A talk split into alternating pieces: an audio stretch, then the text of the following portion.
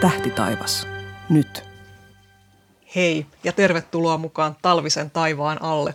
Tämä on Tähtitaivas nyt, tähtitieteellinen yhdistys Ursan podcast. Mitä taivaalla tapahtuu alkavan kuukauden aikana? Sitä me selvitetään täällä jokaisen pimeän kuukauden alussa syyskuulta huhtikuulle.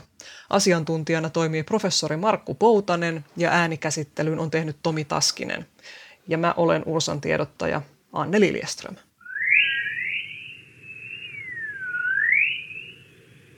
Näin se aika rientää, uusi vuosi taas alkamassa ja niin itse asiassa muuten tulee täyteen myöskin kolme vuotta tätä podcastia.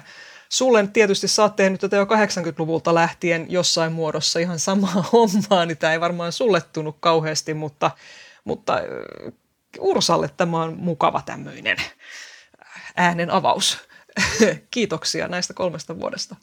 Kiitos, kiitos, kiitos. Ja täytyy kyllä tämä tietysti ehkä pikkasen erilaista on tähän podcastiin tehdä kuin radiolähetykseen.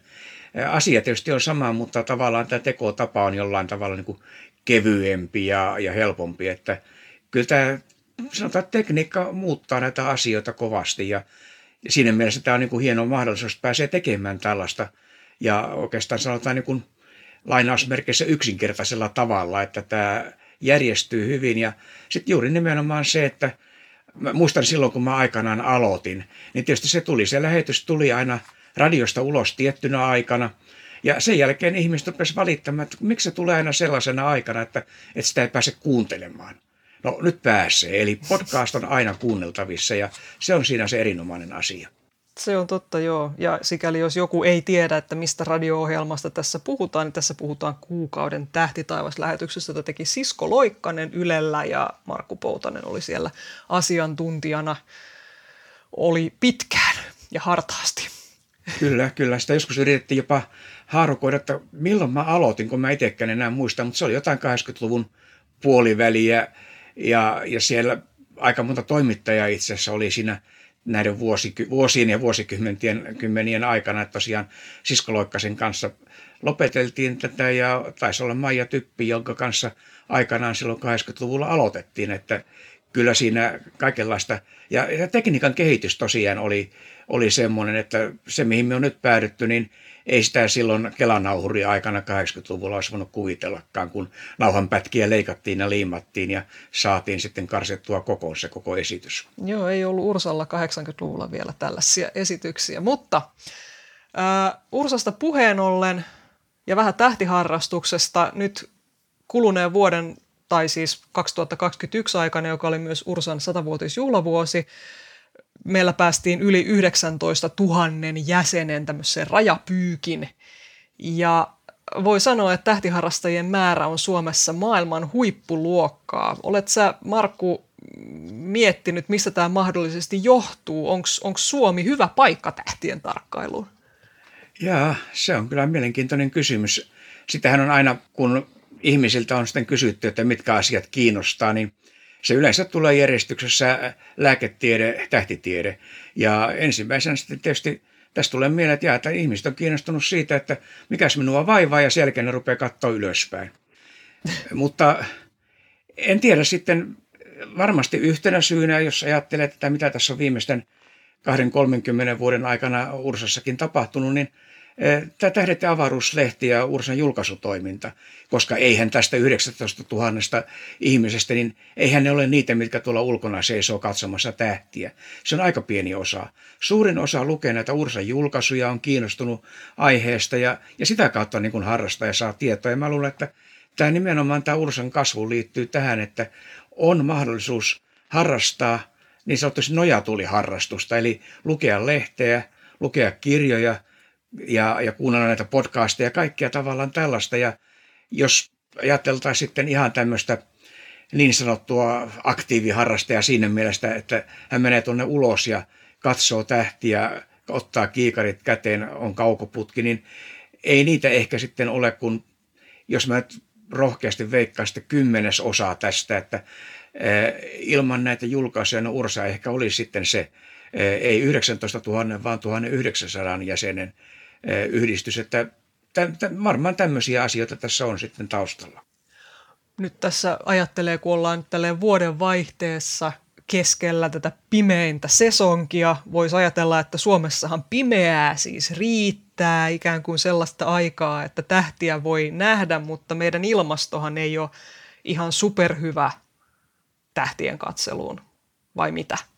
Joo, tämä on, tämä on juuri tämä käänteinen ilmiö, että nyt kun on kaikkein pimeintä, niin on myös kaikkein pilvisintä. Eli tämä jakso tästä, sanotaan lokakuun loppupuolelta tuonne no, tammikuun loppupuolelle helmikuun, niin tämä on se vuoden pimein, pimein ja pilvisin aika. Ja tietysti sitten se, että siinä vaiheessa kun selkenee, niin myös lämpötila tipahtaa tuonne eh, epäinhimillisiin lukemiin joskus, ja, ja ei se niin kuin ulkona eh, paikallaan seisoa, katsoa tähtiä, katsoa kaukoputkella, tehdä jotakin, niin kyllä se aika kylmää touhua on. Ja sitten taas kesällä, kun olisi kiva tuolla olla, niin sitten on niin valossa, että eihän niitä tähtiä näe.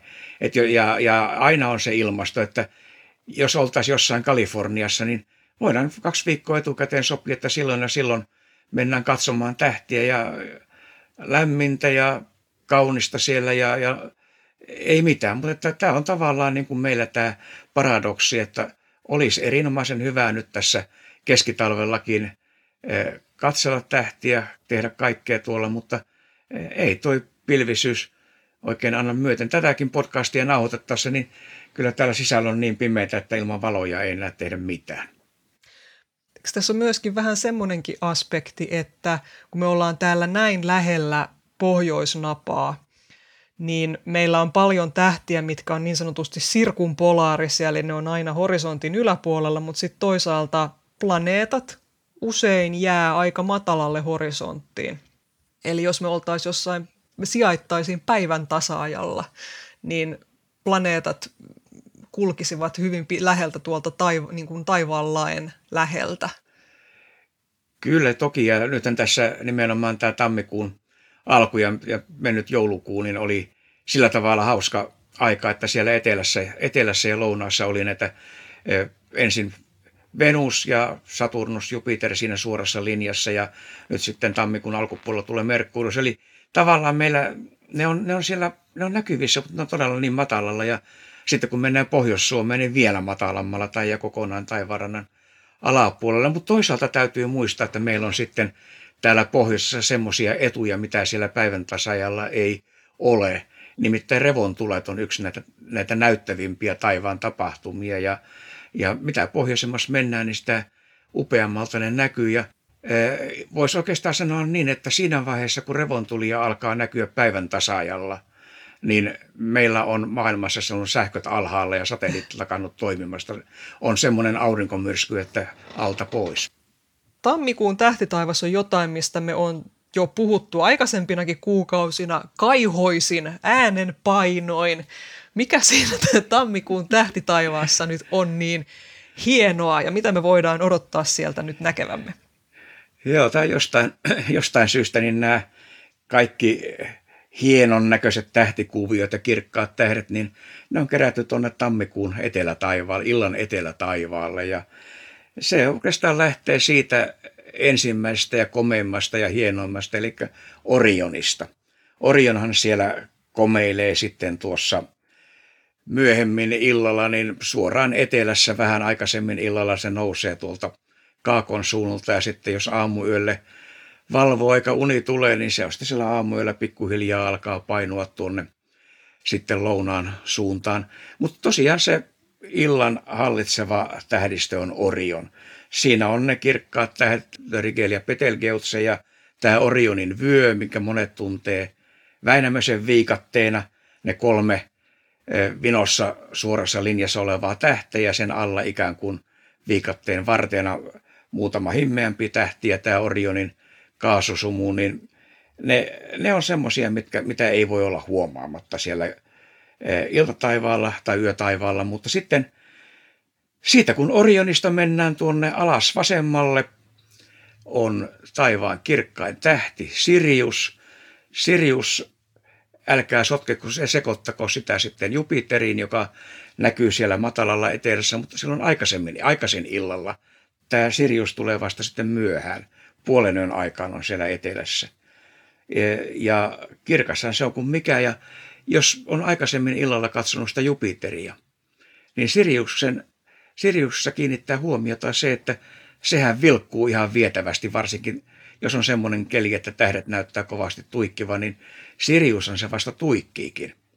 Ja se valo tulee sieltä matalalta ja kärsii tuossa ilmakehässä läpi tullessaan, niin se vilkkuu ja välkkyy siellä, että se on semmoinen, minkä, mikä kyllä silmiin pistää sitten. Ja, ja jos tätä jatkaa vielä sitten tätä listaa, siinä on pieni koira, Procyon on, on aika kirkas sieltä Siriuksesta ylöspäin, Orionista vasemmalle. Sitten vielä mennään korkeammalle taivaallaille, niin ajomies, ajomiehen kapella on siinä korkealla etelän suunnalla. Härkä jää jo vähän tuonne lännen puolelle. Siellä, siinä on ja kaksosten kastoria polluks nämä kaksi kirkasta tähteä. Se on, etelätaivas on täynnä näitä kirkkaita tähtiä ja hienoja tähtikuvioita. Mä jotenkin itse aina hahmotan tätä talvitaivaan tähtipaljoutta sillä lailla, että siinä menee tavallaan semmoinen hauska linja, joka lähtee sieltä Siriuksesta, ison koiran tähdistöstä, ja sitten se menee kohti Orionia. Siitä mennään härkään, jossa on Aldebaran, sen kirkkain tähti ja Hyadien tähtijoukko siinä ympärillä. Ja vielä kun mennään vähän eteenpäin, päästään vielä Seulasiin, eli Plejadeihin, joka on tämmöinen myöskin nuori tähtijoukko. Hauska tähtirypäle siinä että et, tämä on semmoinen niin kuin, talviyön helminauha meikäläiselle, mitä sitten aina tykkään sieltä kulkea sitä edestakaisin ja katsella niitä. Ja tässä vielä tietysti hyvä se, että vaikka tämä tammikuu nyt olisikin pilvistä, niin kyllä näitä vielä helmikuussa ehtii nähdä, että siinä mielessä ei, ei toivo ole menetetty, että jos tammikuussa ei osu selkeänä yönä katsomaan tuonne, niin odottaa helmikuulle, kyllä ne sieltä sitten vielä – löytyy ja vielä aikaisemmin illalla ja, ja ihan tuonne sanotaan kevät-talveen saakka, niin kauan kuin tuota iltahämärä, iltapimeä riittää, niin kyllä näitä vielä näkee. Mutta tämä jotenkin se on, tämä on niin tyypillinen tämmöinen pakkasyön taivas, että tämä on ehkä tämmöisen suomalaiseen sieluun isko, iskostunut näkymä taivaasta. Ja kun puhuttiin tässä meidän pohjoisesta sijainnista, niin sehän tarkoittaa sitä, että ei paitsi ainoastaan planeetat, vaan myöskin aurinko pysyvät horisontin alapuolella, kun mennään riittävän pohjoiseen. Eli Kaamos on Lapissa vallalla ja Utsjoella se päättyy 17. ensimmäistä, eli silloin aurinko nousee pitkästä aikaa noin kahdeksan viikon jälkeen – mutta täällä meillä muuallakin on, on hyvin pimeätä. Miten nopeasti valoisa aika lisääntyy tammikuussa? Kyllä se, se rupeaa siinä, oikeastaan se tammikuun alku on vielä aika hidasta, että siellä mennään minuutti kaksi per päivä sitä pidemmäksi. Mutta sitten kun mennään vähän pitemmälle tuonne tammikuun loppuun, helmikuun puolelle, niin se alkaa lisääntyä vähän nopeammin. Ja se on ihan samalla tavalla kuin tuossa ennen joulua, kun ne päivät lyheni ja lyheni, niin siinä loppuvaiheessa aika hitaasti. Ja se oli semmoinen pitkä, se voidaan kuvitella, että on vähän tämmöinen sinikäyrä, että me ollaan nyt siellä sinikäyrän pohjalla. Ja, ja tuota, se ensin sieltä lähtee hitaasti kasvamaan ja sitten kun päästään sinne käyrän keskivaiheelle, niin silloin se menee kaikkein nopeimmin. Eli me ollaan silloin siellä kevätpäivän tasauksen nurkilla, että tämä ehkä antaa sen mielikuvan siitä, mitä vauhtia se tulee. Mutta tosiaan tässä tammikuun alkupäivinä, niin mennään semmoinen pari minuuttia per vuorokausi pitemmäksi. Ja sitten jos tämä almanakasta rupeaa tarkemmin katsomaan, niin sehän mokoma pitenee illasta eikä aamusta. Että se katoo kyllä tuossa sitten tammikuun puolivälissä enää huomaa, mutta ihan tässä tammikuun alkupäivinen ne näkee, miten päivät pitenee illasta. Ja mistä se johtuu?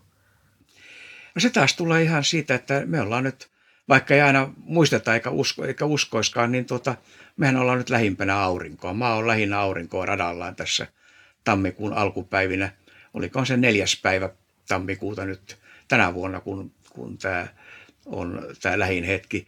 Eli maa liikkuu radallaan vähän keskimääräistä nopeammin silloin, kun se on lähellä aurinkoa. Ja e, Tämä maan pyörimisliikehän ei tästä tiedä mitään. Eli maa pyörii samaa tahtia kuin muutenkin. Ja nyt kun maa on ikään kuin radallaan vähän edistää, niin se aurinko näyttäisi jäävän jälkeen siellä ja se niin kuin aamulla nousee vähän myöhemmin ja illalla laskee vähän myöhemmin samalla tavalla. Ja nyt kun tämä maa, maan liike tekee sen, että kun päivät kuitenkin pitenee, niin se auringon myöhästyminen aamulla tarkoittaa sitä, että sieltä aamusta se ei pitene niinkään, ja sen auringon myöhästyminen iltalaskusta taas tarkoittaa, että se ikään kuin tuplasti pitenee sieltä, ja silloin nämä minuutti pari, niin ne menee sinne iltaan.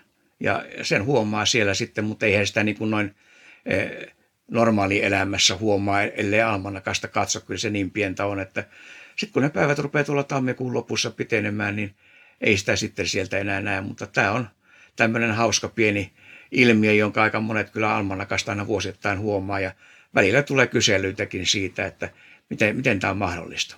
Ja voihan se olla, että päivästä toiseen se ei tunnu kauhean nopealta se päivän piteneminen, mutta sitten kun ruvetaan katsoa ihan, että mikä on tilanne kuun alussa ja kuun lopussa, niin Etelä-Suomessa se päivä pitenee vähän hitaammin, vajaalla kahdella tunnilla tammikuun aikana, mutta sitten mitä pohjoisemmaksi mennään, niin sitä nopeammin se, se pitenee.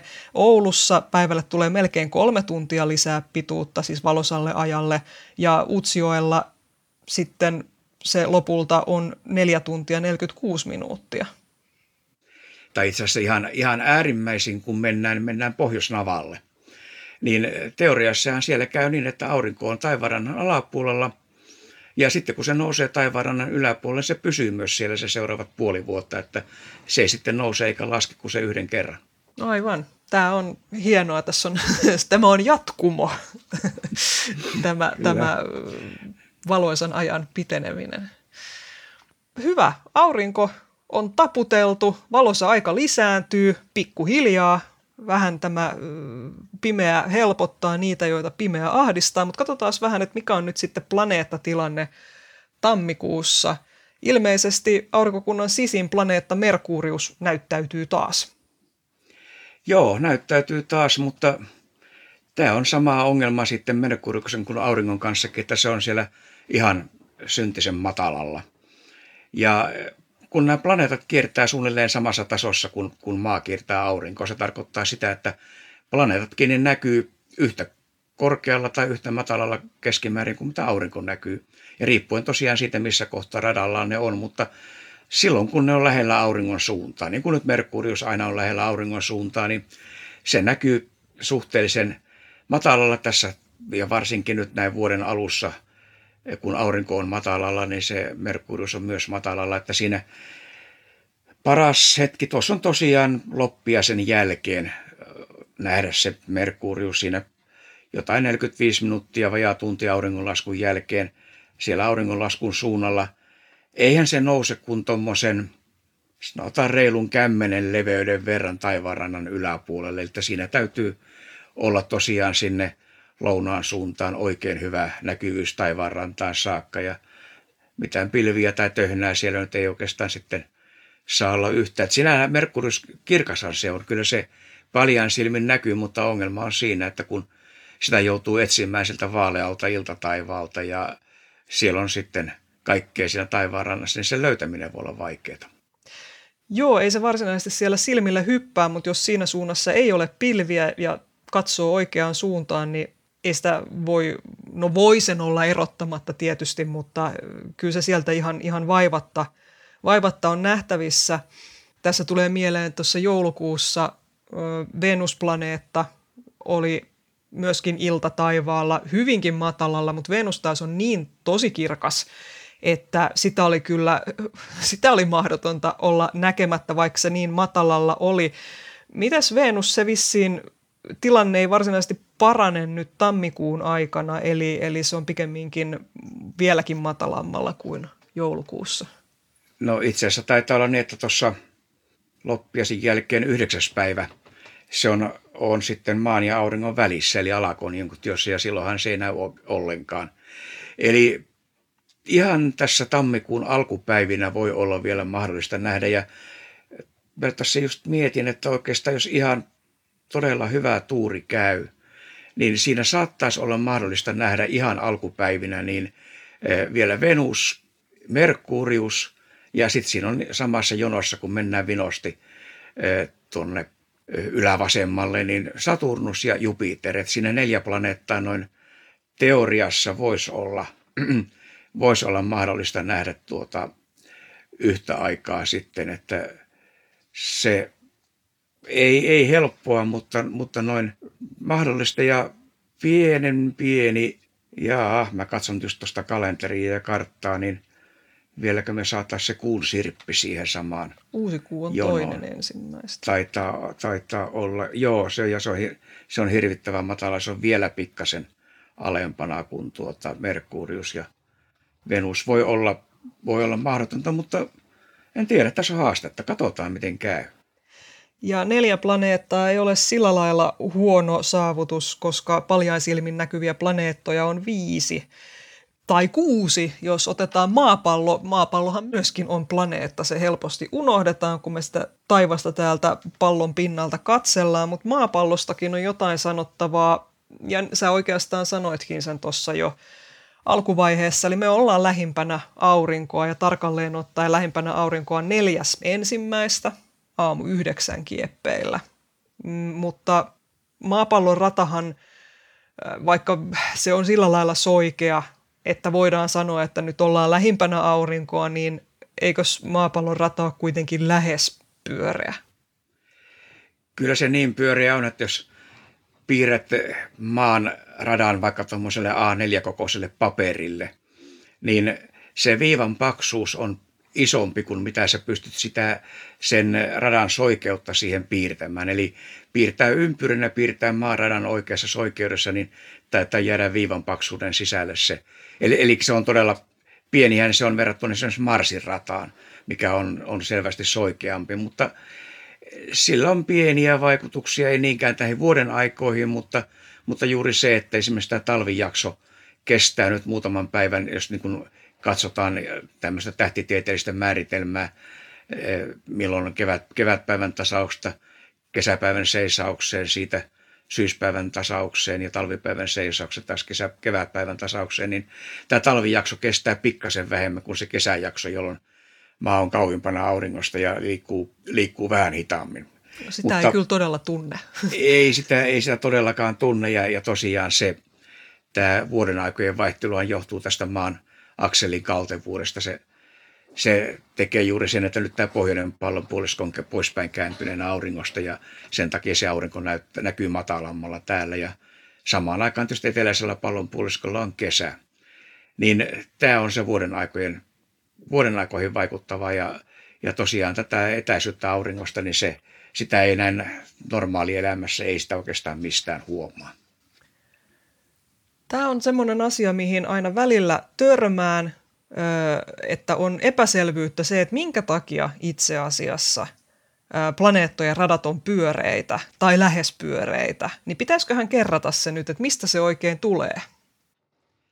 Joo, no tietysti se ihan alkusyy on se, että se alkuperäinen pöly- ja kaasupilvi, mistä tämä aurinkokunta muodostui, niin ensinnäkin kun se pyörii siinä ja se sinne keskelle alkaa klimpittyä sitä tavaraa, mistä tulee ennen pitkää tämä meidän aurinkomme, niin eh, kun tämä pölypilvi kiertää sitä aurinkoa, niin ensinnäkin se litistyy. Eli se painuu siihen yhteen ja samaan pyörimistason, joka, josta taas, joka taas tarkoittaa sitten sitä, että sen takia nämä meidän aurinkokuntamme planeetat, ne kiertää kaikki suunnilleen samassa tasossa.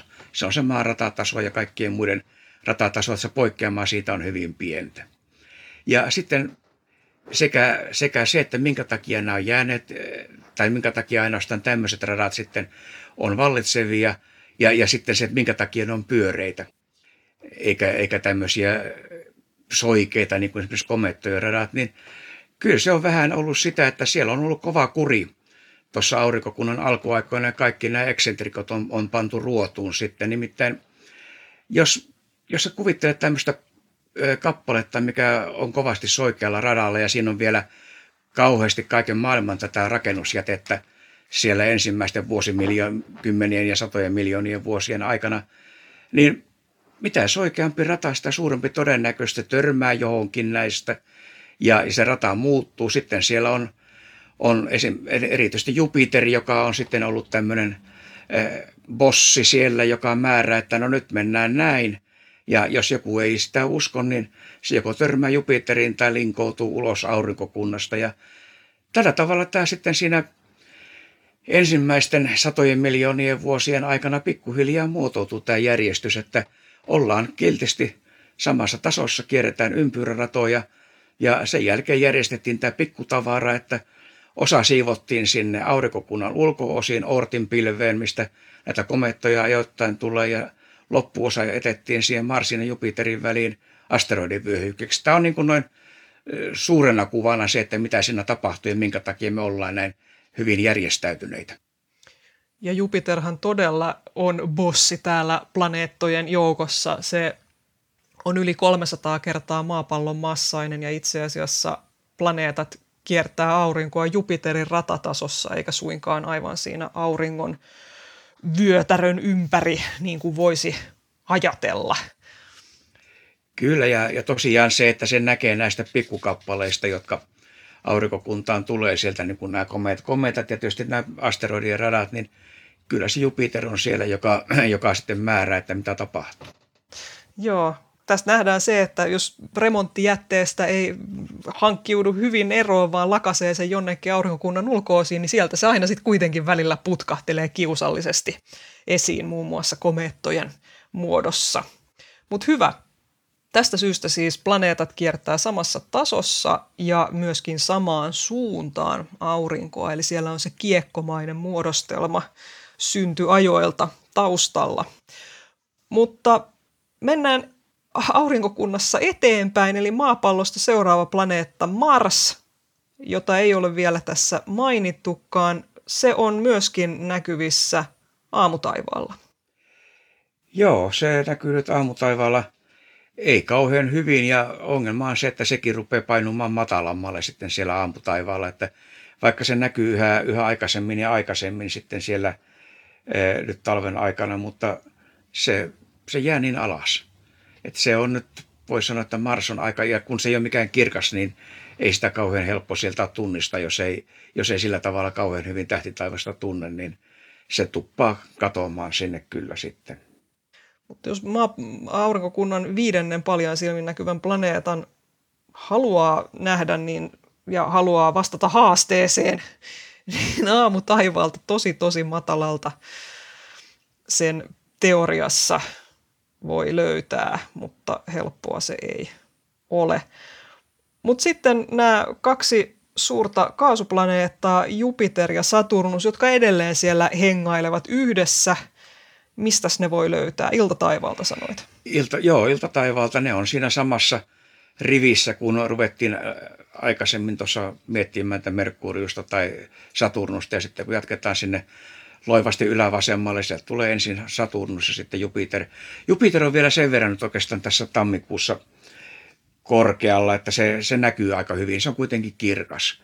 Et Jupiterin sieltä matalalta etelä taivaalta tai, tai lounaasta voi, voi ihan hyvin bongata. Ja Saturnus on sitten siitä alaoikealle sinne auringon laskun suuntaan. Ja ne näkee, että siinä mielessä on tietysti mielenkiintoinen, että nyt illalla, jos hyvä tuuri käy, niin me nähdään Marsia lukuun ottamatta, niin kaikki muut nämä aurinkokunnan paljan silmin näkyvät planeetat yhdellä silmäyksellä. Että e, siinä mielessä tilanne on hyvä, mutta tosiaan Suomesta nähtynä niin vähän heikko, että jos oltaisiin tuolla etelän mailla, niin nehän komeasti nousi sieltä taivaanrannassa tämä rivi sitten ylöspäin.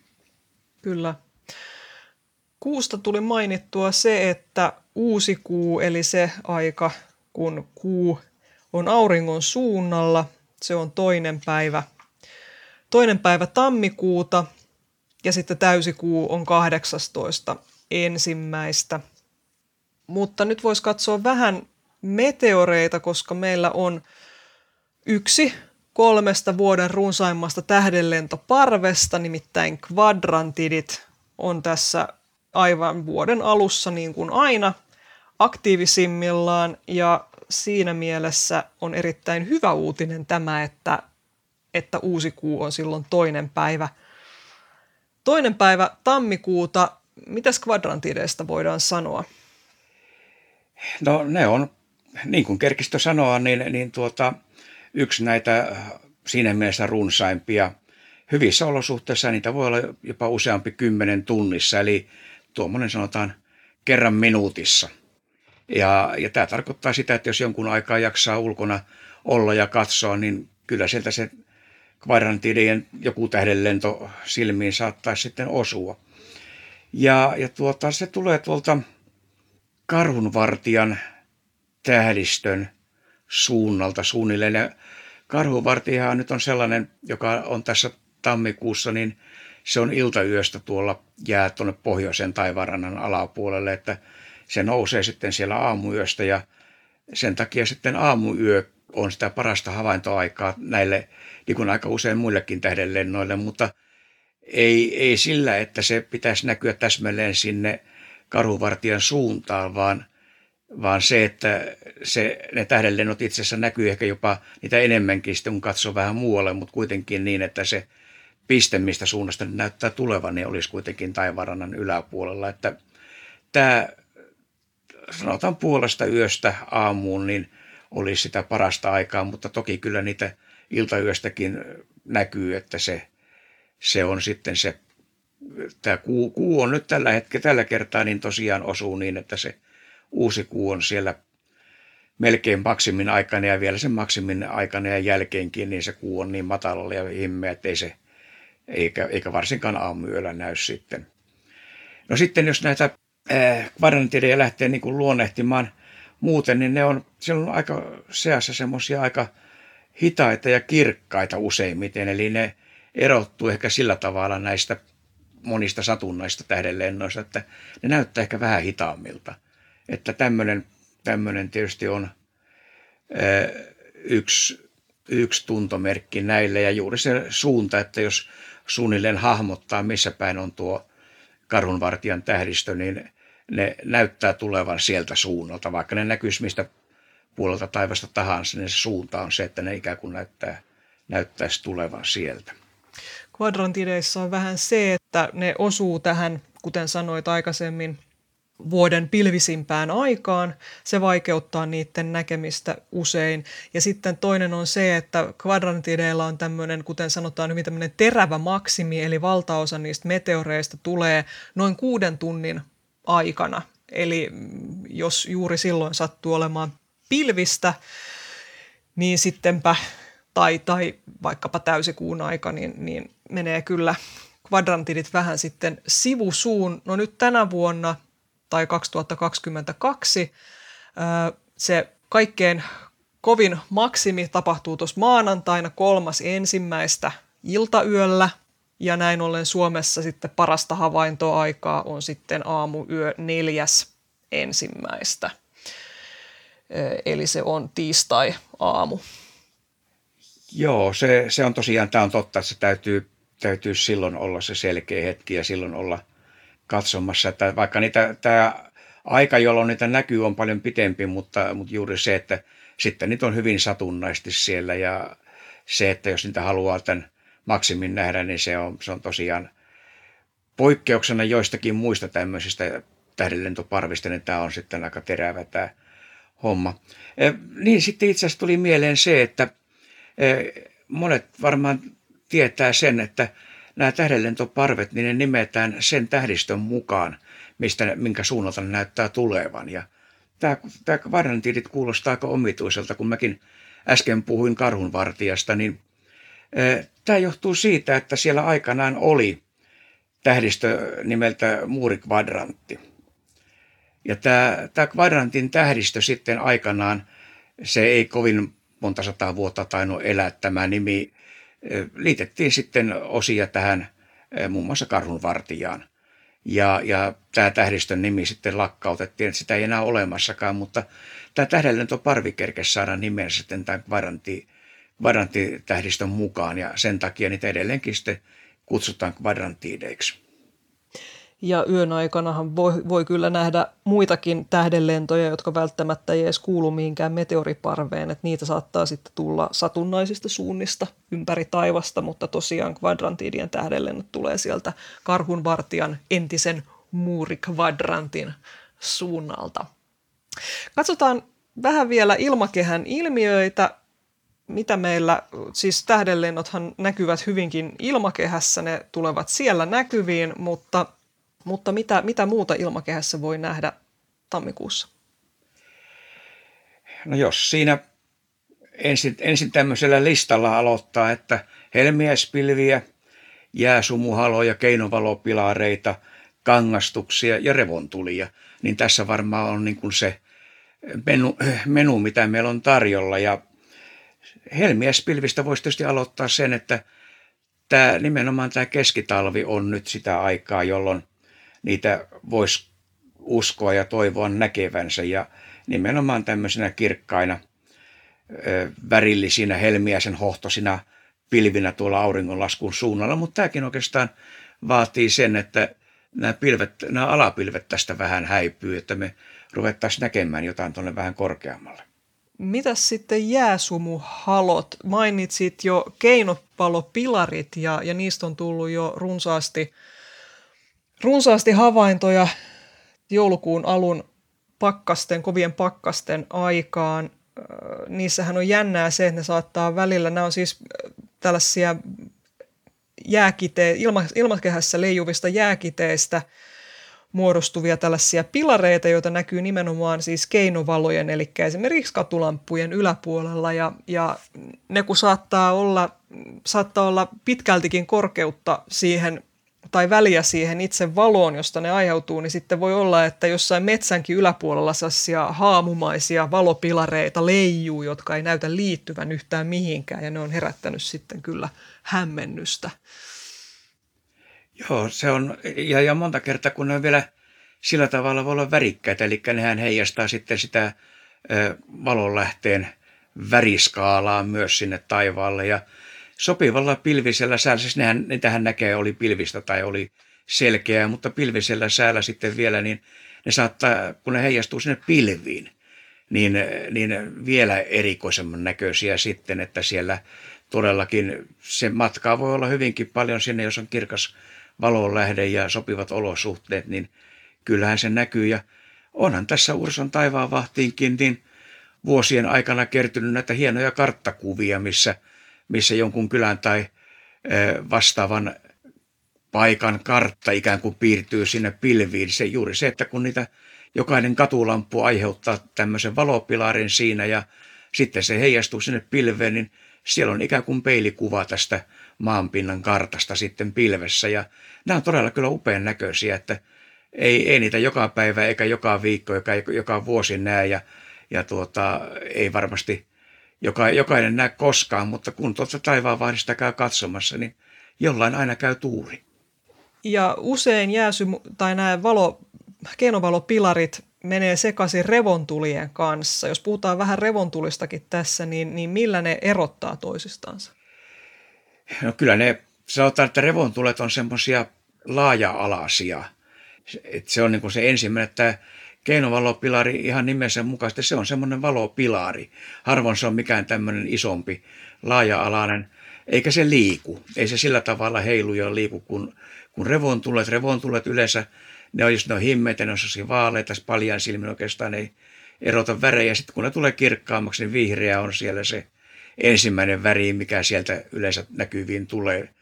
Punertavia sävyjä niin edelleen riippuu, riippuu tosiaan sitä revontulen voimakkuudesta, mutta nämä keinovalopilarit, ne, ne pysyy paikallaan. Ne ei siellä muutu. Ja ainoa mikä muuttuu on sitten tietysti se, se sumu siinä, se, ne jääkiteet eh, tämän valonlähteen yläpuolella. Ja, ja se tietysti saa aikaan sen, että se välillä se pilari voi näkyä kirkkaampana, välillä himmeämpänä ja sitten se saattaa vaan kadota, kun ne, ne jääkiteet siitä jonnekin on tuuli vienyt tai ne putoo maahan, niin e, sillä tavalla muuttuu. Mutta muuten niin nämä pilarit, ei, ei ne liiku mihinkään ja siellä oikeastaan se on ehkä se paras tuntomerkki, että pilarit on pilareita ja revontulet on tämmöisiä laaja-alaisempia ilmiöitä, että niitä sillä tavalla ainakaan ei, ei voi toisissa sekoittaa.